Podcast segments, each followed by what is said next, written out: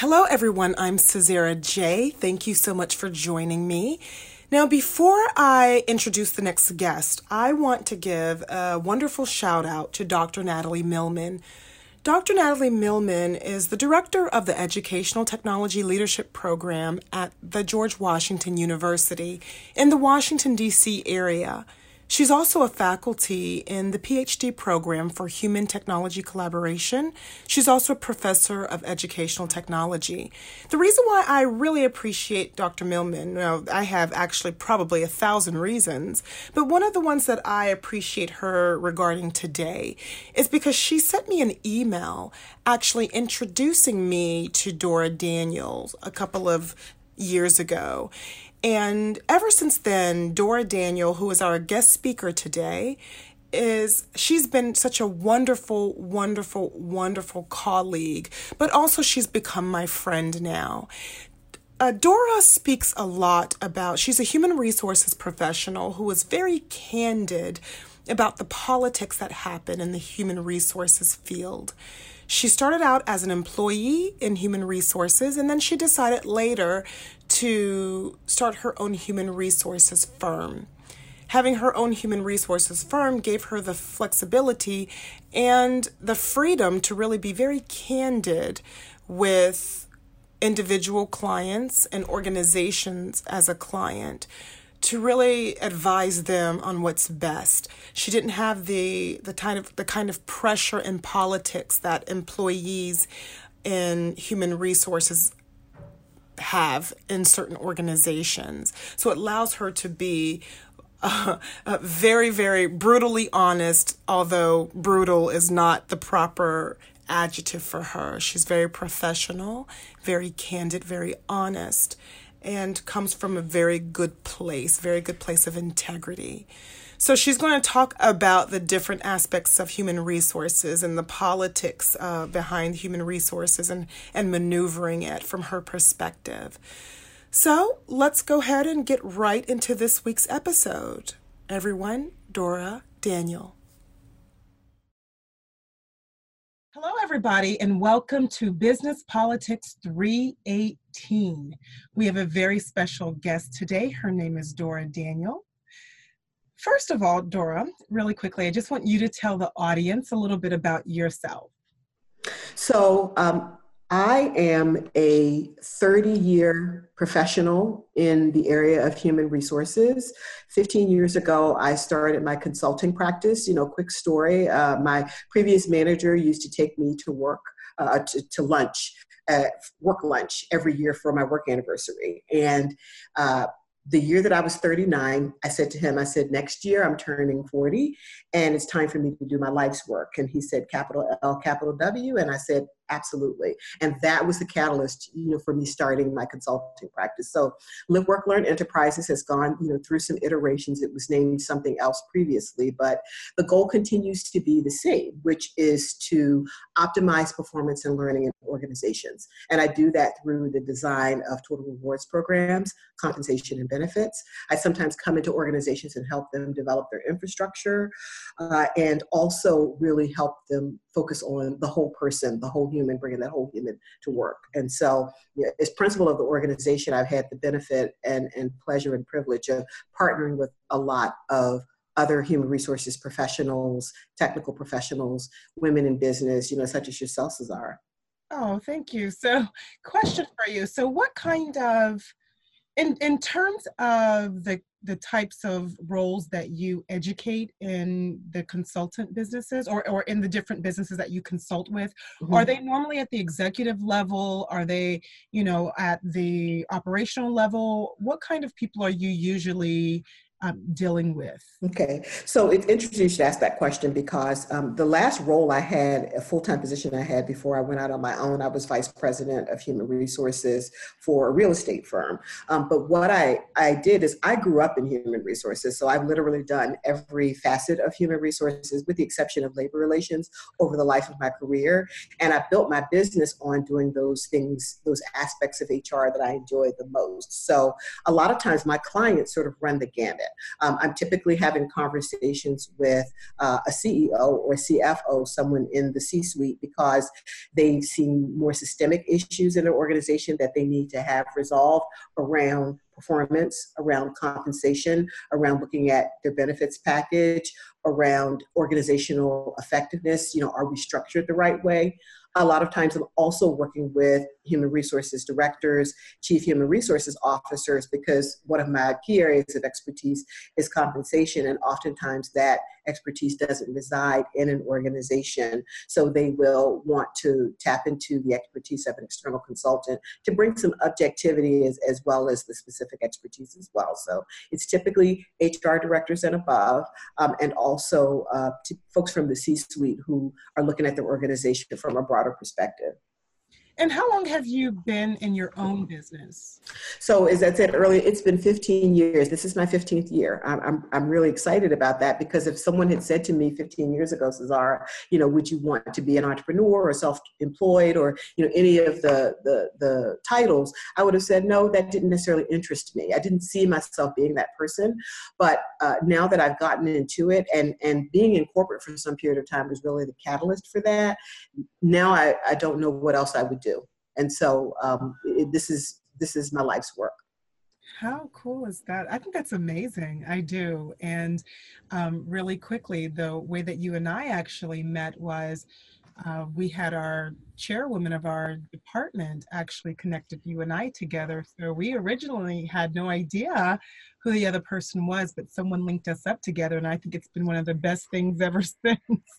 Absolutely. I mean, I feel like it was kismet for sure because, um, you know, our department head, she, I think, looked across the the classes of the individuals who were in the program at GW, and she saw where some connections needed to be made.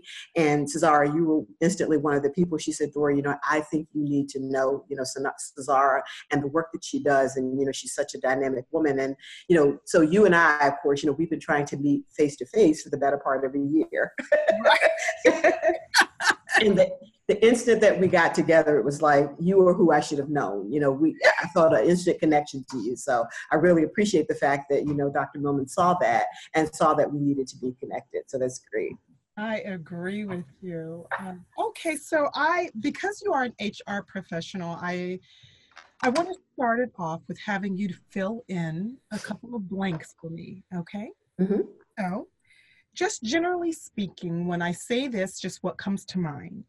So during a human resources crisis, operational non-managerial employees, so those who don't, you know, who aren't overseeing anyone and aren't managers, who have filed a report, a human resources report, or thought of filing a report but may not have filed one yet, they usually want more blank from human resources professionals. What would you they, they want advocacy and, and guidance. And I know that the role of human resources in an organization is changing. Human resources professionals want to be seen as uh, having that seat at the table, if you will. So they want the organization to see them as strategic and as uh, you know executives who understand the business but employees very in, in large part still really do Cesara see human resources professionals as their advocates. And, and i hear that today even with the most sophisticated millennials and now gen z's that are showing up in the workplace they all still see human resources as as an advocate for them. And so they're looking for advocacy. They're looking for someone who can help them speak their truth um, help them sort of navigate a difficult situation, figure out what are the right next steps to take.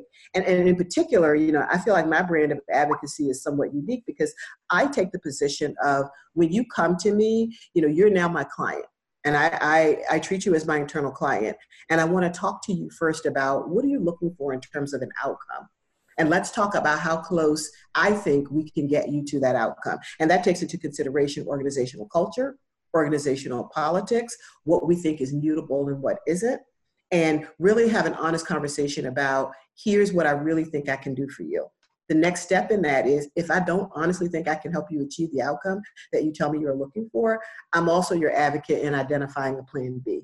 And I think that that is where I feel like I stand out with respect to other human resources professionals because inside of organizations, and I know I have the luxury of saying this because I work for myself and not for someone else, inside organizations, I think there is definitely the expectation of the company that you really speak the company line, if you will. And I don't say that in a disparaging way. Right. They really expect you to encourage the employee to stay, figure out how to work in their ecosystem, and don't encourage them to look outside of the organization to get their needs met. I am not that human resources professional.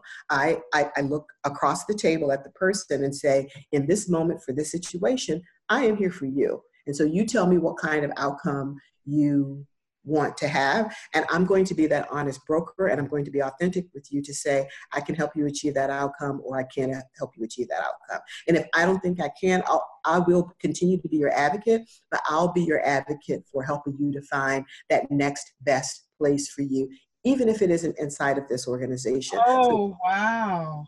So that's important to me because people need to know that someone hears them and sees them and has an interest in what their needs are, that they're not just talking about what's best for the organization. It's always going to be a human resources professional's uh, responsibility to protect the interests of the organization, but you don't have to do that at the expense of the employee.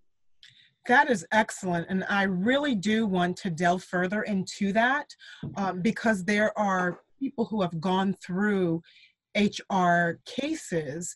And when all is said and done, they felt like the HR representative really was just advocating for the corporation and that mm. is it. So I think what you're saying is very, very important.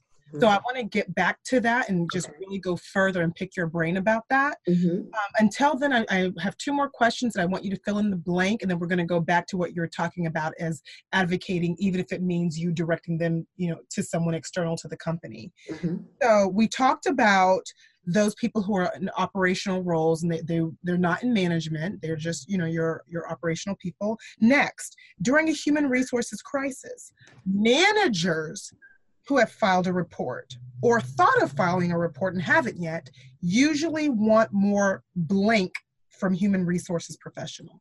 So, so these are the individuals that are looking for guidance because um, if they themselves actually happen to be uh, the person that is the offender, um, they want guidance on, wow, I'm, I'm in a role of leadership and I found myself in hot water. How do I navigate this? Um, if they are responding to one of their staff members having filed the complaint, you know, whether they were the offender or if it was someone else, they're looking for guidance in terms of how do I maintain the relationship with my peers? How do I maintain the relationship with the organization? How do I live up to my responsibility as a manager in this organization and then by definition a representative of this organization and still do the right things in this process? So they really need you know very close sort of step-by-step guidance in terms of walking through the difficult situation that they might find themselves in what are some of the right things to say? What's their role in this process? Um, how should they be interacting you know themselves either with the employee or you know as the person who uh, is managing the person who filed the report or as, as, as, the individual who's filed the report themselves? You know how, how should i be carrying myself you know throughout all of this? And you know what, what's the right thing to do? What steps? So i do actually find that with managers i am actually outlining more steps for them than i am for a non-managerial employee um, because they're in that position, Cesara, where they're, they they hold what I call the in charge card. And so, you know, ostensibly, they should have a lot more answers and resources at their disposal than a non management employee would, as well as a broader view of the organization. And hopefully, if the organization has promoted or hired well, they should be further along in sort of their professional evolution, if you will, in terms of how they see things in the organization. So if, if I've got a manager who either finds himself, him or herself, working with an employee who has filed a, a, report of some kind, or they happen to be that individual that needs to do that, they typically need more concrete steps in terms of here's what you do first, here's what you do second, here's what you do third. Um, and they also, though, take on, in some respects, that internal client role as well because uh, they need um, some advocacy, but I feel like not as much as an employee who isn't in a position of authority. Oh, that's good. That's good. Okay, so we talked about um, operational ones who are not managers. We talked about managers. Now let's talk about executive leadership. So during a human resources crisis, executive leadership who have filed a report or who are thinking about filing a report usually want more blank from human resources professionals? They want advice. And, you know, advice, I think, in my mind, in these scenarios that you've outlined, advice is a bit different from guidance because advice is, you know, you know, if they're talking to me, you know, hypothetically, Dora, you are the expert. You know, you you understand this this situation from all different angles. What is your advice about the best way forward to make sure that the organization is protected because and they are looking at that first because in terms of being in executive leadership they have that first responsibility you know whether it feels like the right thing or not their first responsibility is to the organization. So what do we do to protect the organization? What do we do to make sure that this process unfolds in a equitable manner and treats people with you know respect and, and dignity? Um, and then what do we do if things don't go well? You know what are our options? So they're really looking to tap into the true consultant aspect of a human resources professional's role in terms of you know we we have the technical expertise we have the tools in the toolkit we know what the various options could be and also know what the potential remedies might be and we also know what the alternatives might be should the whole scenario sort of go south and you have to look at some other opportunities. And it's also talking to executive leadership about potential exposures um, and having them consider all of the variables. So they are really looking for the human resources professional to operate in an advisory capacity, helping them to understand the full big picture and considering every aspect of the situation. Oh, that's good. That's good. Now, I want to go back to what you were talking about in terms of advocating for an employee, even if it means advising them to go somewhere external to the company. So I want to take us back. Let's take us back 15 plus years in your career. Let's go mm-hmm. back. Mm-hmm. Now, usually there's an impetus for people to start their own organizations. Mm-hmm. You and I were talking previously just about experiences that made you say, oh no, wait a minute, I don't like the way this is going. So mm-hmm. I'm really starting my own business so I can control more of the narrative and the outcome of what happens.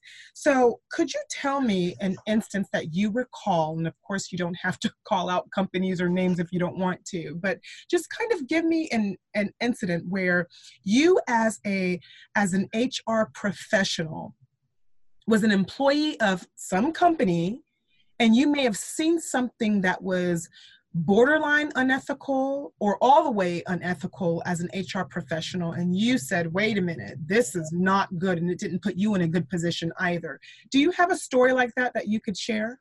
Wow. And, and, you know, the interesting part about that is, Cesar, is that I have lots of those kinds of stories. And so, you know, so, so just to sort of do it for context, you know, my last um, role as the vice president of a, of a, of an organization, vice president of human resources for an organization. Um, I think that the challenges there came into, had to do with more of uh, the priorities that were established in the business. And I made a decision. That was the catalyst for me starting my business in terms of, okay, you know what? If I'm going to be a human resources professional, I want to structure my consulting practice around the things that I have noticed that the organization places its priorities on you know oh. so so that was one piece. Since that time i have had situations in my consulting practice where i have acted as the interim human resources head and during that time it did two things for me. It helped sort of keep me abreast of what actually happens real time in organizations. Two it reminds me of why i became a consultant. Right right and and three it it helped to reinforce for me that there's some things that still need to be addressed in terms of you know the human resources function itself and how we are expected to operate in the organizational space so the, the scenario I'm thinking about, the one that was the catalyst for me starting my own business, um, you know, there was an individual who uh, was involved in some illegal activity. And uh, I came back from a doctor's appointment back to my office, and that individual um, had had an interaction with local law enforcement authorities and was no longer on site. And so, for about a week, we couldn't find that individual. And once we realized where they were and you know where they were being held in terms of uh, the, the local um, holding facilities. Then the conversations were around, well, what was what was what law was broken? What was the infraction? And um, it, it really was sort of heart wrenching because I had worked very closely with that individual and knew them and knew that they were very committed to their work and to the organization. They had just made a series of bad choices that sort of got them into a scenario that just didn't work for them. And so finally, at the end of all of that, um, how the organization responded to that, I actually think was pretty positive. But the individual had so many sort of um, external influences that it, that that impacted how they did their job it made it difficult for them to do their job the way that i needed them to and so they ended up leaving the organization and um, you know we had unemployment claims filed that's a very unsavory process the, the, the interesting part about the unemployment process is that um, it is the onus is on the employer to determine or to, to, to position whether or not the, the, the person should get unemployment benefits. And I don't, that's not like a little known fact. We don't make the determination, the employer doesn't make the determination, but the unemployment commissions are looking for some kind of statement from the employer to say, here are all the reasons why that individual should not get unemployment. Cesar, when you think about the, the value of unemployment, which I don't know, could range anywhere from $200 to, I don't know, maybe it's four or $500 a week now, it could be more, relative to what that salary that person was making, um, it is not, it is not um, reasonable that you would want to deny that person unemployment because it's such a paltry amount relative to the money that they were already making. But the posture of the organization was such that we don't want to pay unemployment unless we have to because it raises the employer's unemployment taxes, what they have to pay against unemployment tax. You know, in terms of a contribution. So every time we file a claim, they look at your claims experience, and then your tax uh, contribution gets increased commensurate with the number of claims that you file. So, so there's there's incentive around that. So that piece was challenging for me because, um, you know, personally, I would say yes to every claim. But uh, in these scenarios, um, if your organization wants you to be the person that sets forth the reasons why they shouldn't get it, that might be misaligned with your own personal feelings about that situation. So, you know, whether that individual knew that or not, they came to their unemployment hearing, which is also another unfortunate uh, sort of convening with just sort of a scenario that showed them sort of in a, a less than uh, positive light. So it was, you know, big bad employer against, you know, tiny single employee. So they brought children and there was discussions and, and, and they ruled in favor of the employee. Had it been my decision, they would have gotten the benefit anyway.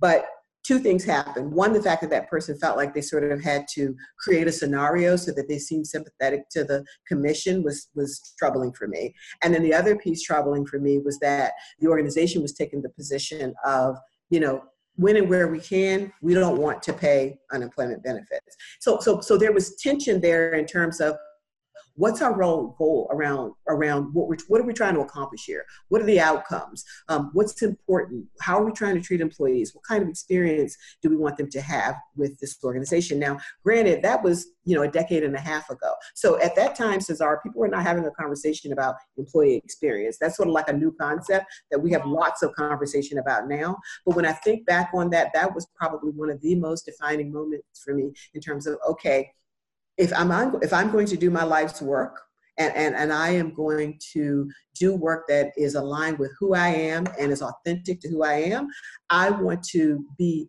uh, have as few of these kinds of experiences as possible where an employee feels like their only option is to sort of create a persona for themselves that makes them more sympathetic to get a benefit that is marginal and nominal at best or work with an employer whose first position is we want to figure out a way not to pay versus to pay.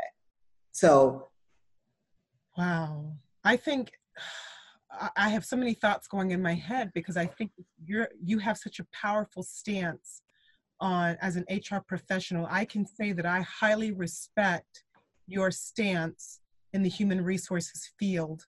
I've seen a lot of of investigations and cases go through and in, in, in, in those scenarios, it's been very unfortunate what has taken place. So it is, it is an honor to hear someone like you to say what you're saying and believe the way that you believe. And then it's a blessing for you to even have your own business so that way you can actually take a stronger stance. I believe you were able to take a stronger stance in what you believe and in terms of integrity. That's one thing that I think is very important for me is that when people and some of the things that you're talking about is a matter of games of business politics. Mm-hmm. It is, it is. And, and Cesara, I will say that, yeah, I've been working with a leadership coach and we've been having a conversation about, you know, some messages that I want to get out and who might my audience be for those messages. And it's sort of gone back and forth for me and sort of tied back into the question you asked me earlier about what does my client group look like. I am keenly aware of the fact that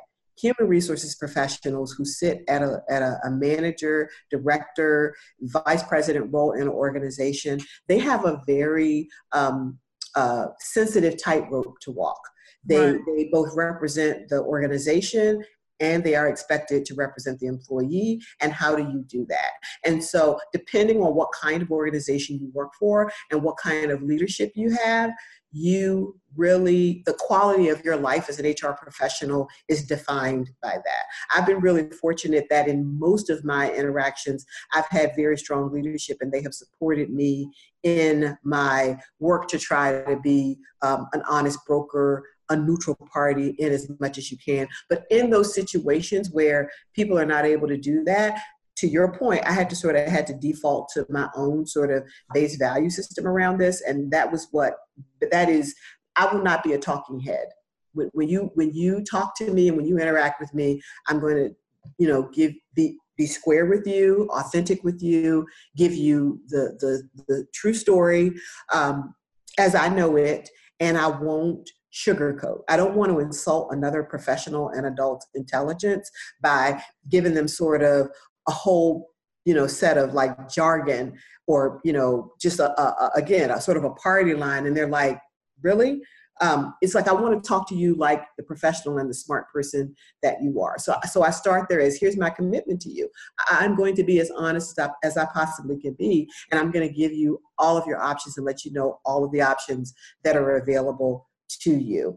And to be able to do that effectively, as a human resources professional, you have to have a little bit of detachment. And I think that the HR people who don't have a little bit of detachment run into the problem that you described earlier, Cesara, which is situations where employees have spoken with human resources and they haven't walked away with an outcome that they thought was reasonable because the HR person didn't feel necessarily empowered to be able to have the real conversation as opposed to um, sort of the, the agreed upon conversation. And sometimes those can be two different things. And so as I started to message out to HR professionals everywhere, I really want them to start thinking about how do you create a professional life for yourself that gives you lots of options so you don't find yourself having to compromise your own personal value system to be able to execute on behalf of the employer that you work for. Oh, it's hugely important. It's hugely important because it's the reason it, it is the thing that stops most HR professionals short of really having the real conversation with an employee when they're faced with the situation. And that actually happens at most levels, I would say, except for the executive leadership level. It, it is easier to have that conversation with the executive leadership cohort that you talked about because, again, their mandate is clear. And it, it is it is clear, but less clear at the managerial level. But it is probably the most ambiguous at the staff level, where they have the least amount of information and they have the least amount of power. And those are the people that really need to be presented with all the tools possible for them to be able to make the right kinds of decisions and have the best kind of, of, of outcome you know from their situation. And many human resources people feel a bit hamstring to be able to provide that because they maybe they're afraid for their own position. Maybe right. they're looking to move into another role and they're thinking if i guide an employee this way then i'm going to be seen in a certain kind of light. Um, and for some HR professionals, and I will say this again, I feel like I have a license to say it because I've been in HR for so long. Some don't want the mantle of being the people person. They want to be seen as a business person. I'm of the mind that it's too, it's it's not they're not mutually exclusive. Treating your people well, with dignity, with respect, modeling the behaviors that you want them to demonstrate, that's good business.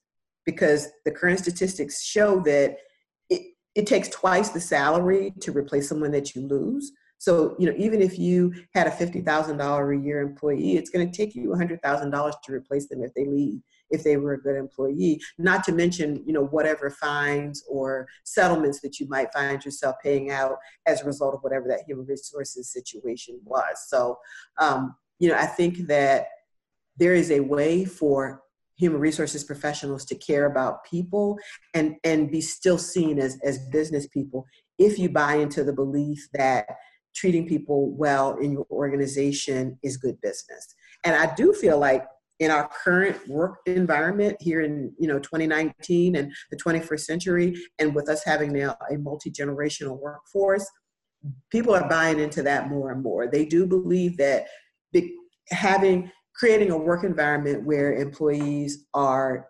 considered and prioritized and having a, an appreciation for the value of the of the human uh, talent that you have that now is becoming more and more a part of corporate environments because they understand that they can't achieve their goals, they can't meet their objectives, they cannot provide um, the, the growth to their shareholders uh, unless they have the right kinds of people in the job and those people feel like that their employee experience at their organization is a good one. So the tide is shifting, but there's still some work to be done. Oh, this is so good. This is very good. Now, in terms of people hiring you, do you find that businesses bring you on during the inception um, you know, like during the initiation of a program or an issue, do they really bring you on during the middle or do they bring you on a lot of times when it just seems like it's too late? It, it's interesting because it sort of depends on the service that they're looking for. If we're talking about compensation, which is a lot of my work where I actually design compensation programs for employers of varying sizes, usually an employer has gotten to about, you know, 50 people and they're thinking, you know, we've just, it's been sort of the Wild West for us in terms of how we decide what salary should be paid or we're having attraction and retention issues. We really should take a, a, pulse of the market and see what our job how our jobs are valued in the marketplace. So they'll bring me into that or they want to codify their program and so they'll bring me in to do both the market study and to develop um, sort of the framework in terms of how they'll manage pay, how that will get co- communicated to employees, and then you know what types of decisions they'll make about pay and and rewards in general over time. Sometimes I'm working with a smaller organization that says, you know what, we're not ready to put together a full blown compensation program, but we do have some questions about what's the value of key roles in our department or key roles in our organization and can we get an assessment of that? And so oftentimes for a small organization that might have anywhere from you know 12 to 20 to 40 employees you know they just say you know we just want a market check. Can you just benchmark you know five or ten positions for us in the marketplace just so we can understand whether or not we're paying competitively. And then as we grow and evolve we may look at something more formal later. So those are the folks who usually are responding to an external market condition. Again either we've, we've lost some key people or we're having a difficult time uh, attracting key people. Other times, the organization may be going into new markets or they may be going through some kind of um, re-engineering and they'll ask for an organizational assessment. And, and i've worked with a lot of clients in that capacity as well where typically something has happened. Their market has changed. Um, they've gotten some feedback from their their benefactors which could be uh, donors private donors federal government um, or they're trying to get into new businesses. So wherever their infusion of cash is coming from, that infusion is being halted or or or restricted because the people who provide the the dollars and, and those infusions of cash you're saying you know i, I want to understand how your organization is working and whether or not you are going to be able to achieve the outcomes you said you could achieve for me. And, and i'm having some concerns about whether or not your organization is structured appropriately to do that. And so in those scenarios i will come in and conduct an organizational assessment where we're looking at everything from who's in a leadership role how those roles are structured who's who works in each department, what those roles do. Does everybody sort of have all the tools they need to be able to get the job done effectively as the organization exists today? But more importantly, do they have those tools to be able to do the job effectively based on the or, where the organization says it wants to be because oftentimes organizations will have you know some very lofty visions about we're here and we want to get to there but do you have the necessary foundation and resources and that would be the people the technology the processes the right positions and the right people in the positions to actually be able to do that. So um, startups typically don't look for uh, for assistance from a consultant the kind of consulting consultant that I am because they're thinking we're offering other things. You know, it's the all the psychic income of the startup environment. We might be offering you some kind of equity, what have you. But as they mature, they find that they need to tap into an external expert to get some of their questions answered as well. And it could run the gamut of are we offering the right kinds of benefits or are we offering the right kind of compensation or how do we deal with a um, remote workforce that you know might be working from their homes or a uh, multi-location workforce or now more recently a global workforce. You know how do we reconcile the whole work experience for someone who lives here or lives in germany or lives in the caribbean or you know lives in south america and trying to answer those questions and take into consideration you know some of the local talent market issues as well. So it depends on where they are in their life cycle what problems or challenges they might have been experiencing as a business as to when they bring me in and, and, or ask for advice, you know, from of a consultant, from a consultant that does the kind of work that I do. Have you ever felt like a customer or a not yet customer has wanted to bring you in to basically justify decisions that they've already made? That's such an interesting question. I'm so glad you asked it, Cesara. You're very insightful. Um, I find that with the organizational assessments, typically a client is looking for an external sanity check. They know what they want to do. They're just looking for some external validation around should we do this. And so for me, again, in, in this whole idea of, you know, being able to be as authentic as I possibly can be, when I give them a proposal for that type of work, I try to make it really clear about what I can do and what I can't do. I'm not the person that's going to come in and tell you who you should hire. You know, that's a leadership and a management decision. And if they hold that role, they've really got to have the um, professional courage, you know, to be able to do that. I can talk to you about where there might be redundancies or uh, there might be opportunities for streamlining things or where technology might be a better solution than you know a person but at the end of the day it's still the organization's responsibility to make those decisions about who stays and, and who goes and so i do try to be very careful about that because i do find that sometimes you'll find a potential client that they've got some pretty specific ideas about what they want to do in this so they want someone external to validate that for them. And i've actually been in situations where i've seen employers that they have an idea about the direction in which they want to go. Once i'm done with my assessment i come back with a very different set of recommendations that are not aligned with the direction that they'd like to take. And and and so they don't take my recommendations and they end up doing uh, whatever it is that they wanted to do in the first place. And I'm not sure because by that time I, I'm out of the engagement, so I don't know how that all plays out. But I'm also thinking about exposure because again, you're dealing with the C-suite.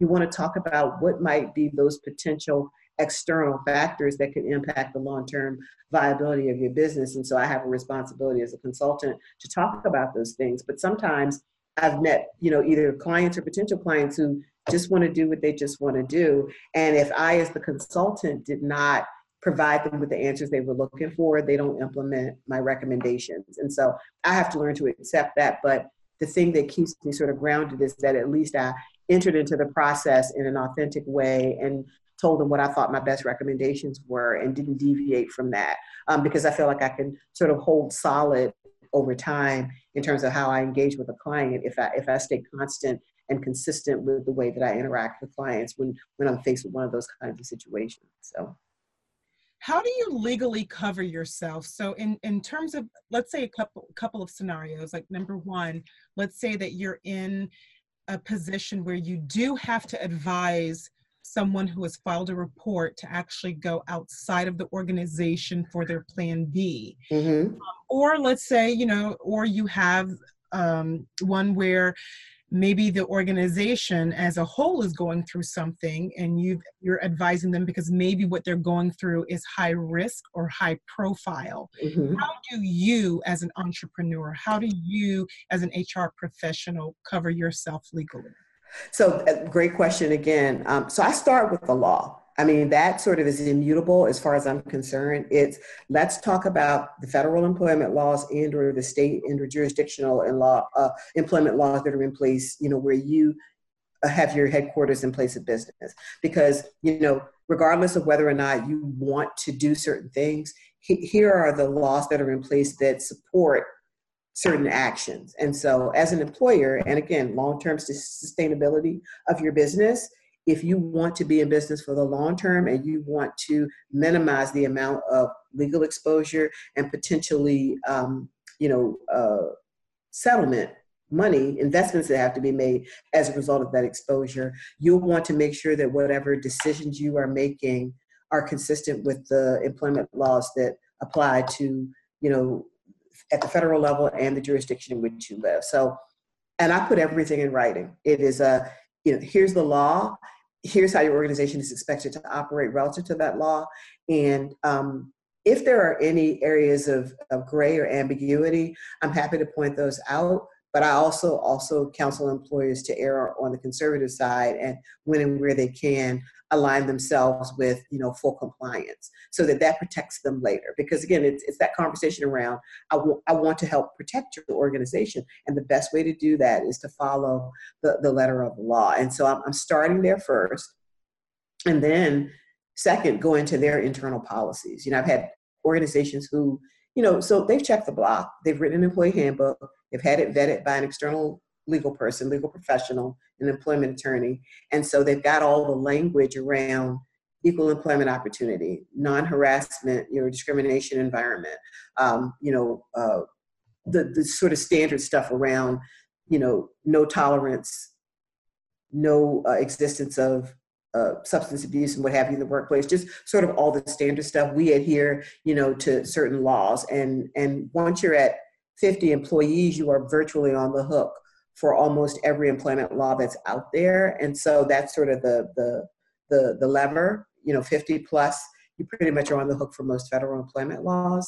Um, so in looking at all of that, then I'll start with their handbook. It's like, so you know what the federal law is, you know what the jurisdictional law is. What did you say in the handbook that you distributed to your employees? These are your own policies you know, I've said this probably now three times in like the last three days.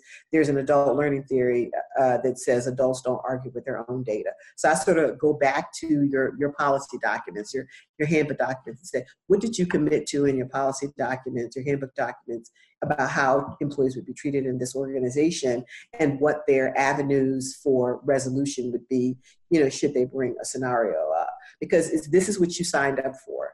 And so, in any kind of um, report, readout, ruling, recommendation, I always try to stick with those things, stick with the laws that are known to everyone, and then stick with the organization's own policies, reminding them of what they committed to, you know, as an organization in terms of what was important to them.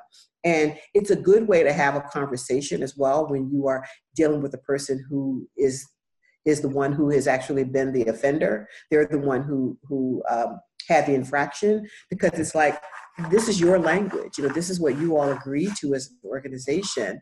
Um, you know, help me understand why uh, there have been uh, situations of non-adherence to that. And and I feel like other than just sort of the practical piece of being an entrepreneur and having errors and omissions insurance or that general liability coverage that that protects you from you know potential uh, litigation should something not go well. I feel like those practices as a consultant um, protect you when you make your recommendations about what an organization's next step should be. That is great. Now, how often are you required to be on site? You were talking about a global world now in business. How often are you required to be on site to help a customer throughout this whole process? So, in these situations, and, and the on site piece sort of varies based on the things that they've asked me to do. Um, if I'm dealing with a situation like this, so typically the, the scenario where someone is dealing with an employee relations issue, those come up for me if I have um, engaged in a interim human resources leader role. So, you know, I'm their interim head of HR in some capacity. Uh, those are what I'm typically dealing with most of the employee relations issues. And so, just you know, for my own work life balance and sort of stay to stay with my commitment to what I want my entrepreneurial life to look like, I try to commit to no more than two days on site a week because lots of what I can do for my clients I can do off site. And I typically use that one to two days on site to do all of the interactions that really do um, require a face-to-face discussion or a face-to-face interaction. And thank goodness for technology, and you're a tech expert, so you know this. You know, in the absence of being on site, there is Zoom. And so I love, you know, Zoom, GoToMeeting. And so even if I'm not available to be on site, I'm still able to have a, a human one-to-one connection with you to talk about an issue so that you feel like you know you are having the benefit of you know visual cues and the interaction of you know one person to another but typically in dealing with these scenarios um, the most time I've spent on site is, is one to two days. And, and sometimes that's actually really good because it's having the conversations about what the issue is and what the next steps might be and what the possible solution set could be. And then me not being there and people having a chance to think about what's been recommended and sort of let the dust settle on some issues that could be potentially volatile. Me not being there actually gives them time to do that. I think it's great actually because that's as I'm working with different companies in New York City, for instance, I see how busy their schedules are. And a lot of times being able to have those remote meetings where it's, you know, they can, they, they don't have to really prepare in a way when they're seeing someone face to face. You know, they can get online, they can talk to you, get the meat of everything that they need to get from you in that kind of exchange. And then they can continue with their schedule. So I think it's so great that you have that capability of being able to even help people remotely because I, I think that's just just an that's an added bonus. I really do. It is. It is, and, and it gives you still. Again, I think sometimes you know it, it, this is human resources after all. They, they need to see a face, and they need to be able to interpret the visual cues and see your level of empathy and authenticity, and you know be able to just connect. And then you know likewise, I can see their faces and see when they might be in distress or maybe have some skepticism about a statement I'm making or be able to marry up what I'm saying with with with you know the the expressions on my face because sometimes I think a phone conversation there could be some some nuances that are lost. It's like you hear what a person is saying and you hear the emotion in it, but you miss the opportunity to really sort of see their facial expressions so that you can get the full interpretation of the message that they're trying to impart. Uh, so I'm, I'm happy, excited about the existence of all the great technology we have now to be able to still, you know, connect with people in a human way and and help them solve their problems and still feel like you know it's not a chat room. It, it, it's not a chat bot it is a human being really talking to you about what your issue is and helping you figure out the best way to navigate that so that is wonderful. Now, this was so great that I would love to have you back for part two sometime in the future. And for now, how would people get a hold of you, whether it's social media, website, any email address, anything like that? How would people get a hold of you? Cesar, this has been really fantastic. I really appreciate the opportunity that you've offered me to be able to talk about some of these issues because I recognize that there are challenges for both the human resources professional and for the internal clients that they serve. So I really, really thank you for the opportunity to have this conversation. So, you know, if people are interested in, in my work and my business, they can go to liveworklearn.com and you know so i can be readily found on that website.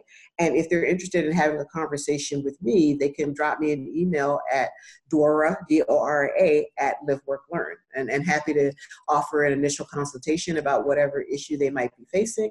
And here's where i stand as well cesar you know if i have a conversation with someone who might be a potential client and I don't have the tool in my toolkit to be able to assist them with the issue that they're dealing with at the time. I have a, a very large network of professionals that I partner with and other people who are highly skilled and have high subject matter expertise and happy to provide referrals to someone if I don't feel like I can provide them, you know, with the outcomes that they're looking for, the services that they need. But certainly, you know, I make it my business to make sure that, again, dealing with the person who you are either on the other side of the phone with or the Zoom with or across the table from, making sure that I'm focused on them and them only in terms of what their immediate needs are and, and how is the best way to meet that need, whether it's me or one of my other, you know, amazing colleagues like you.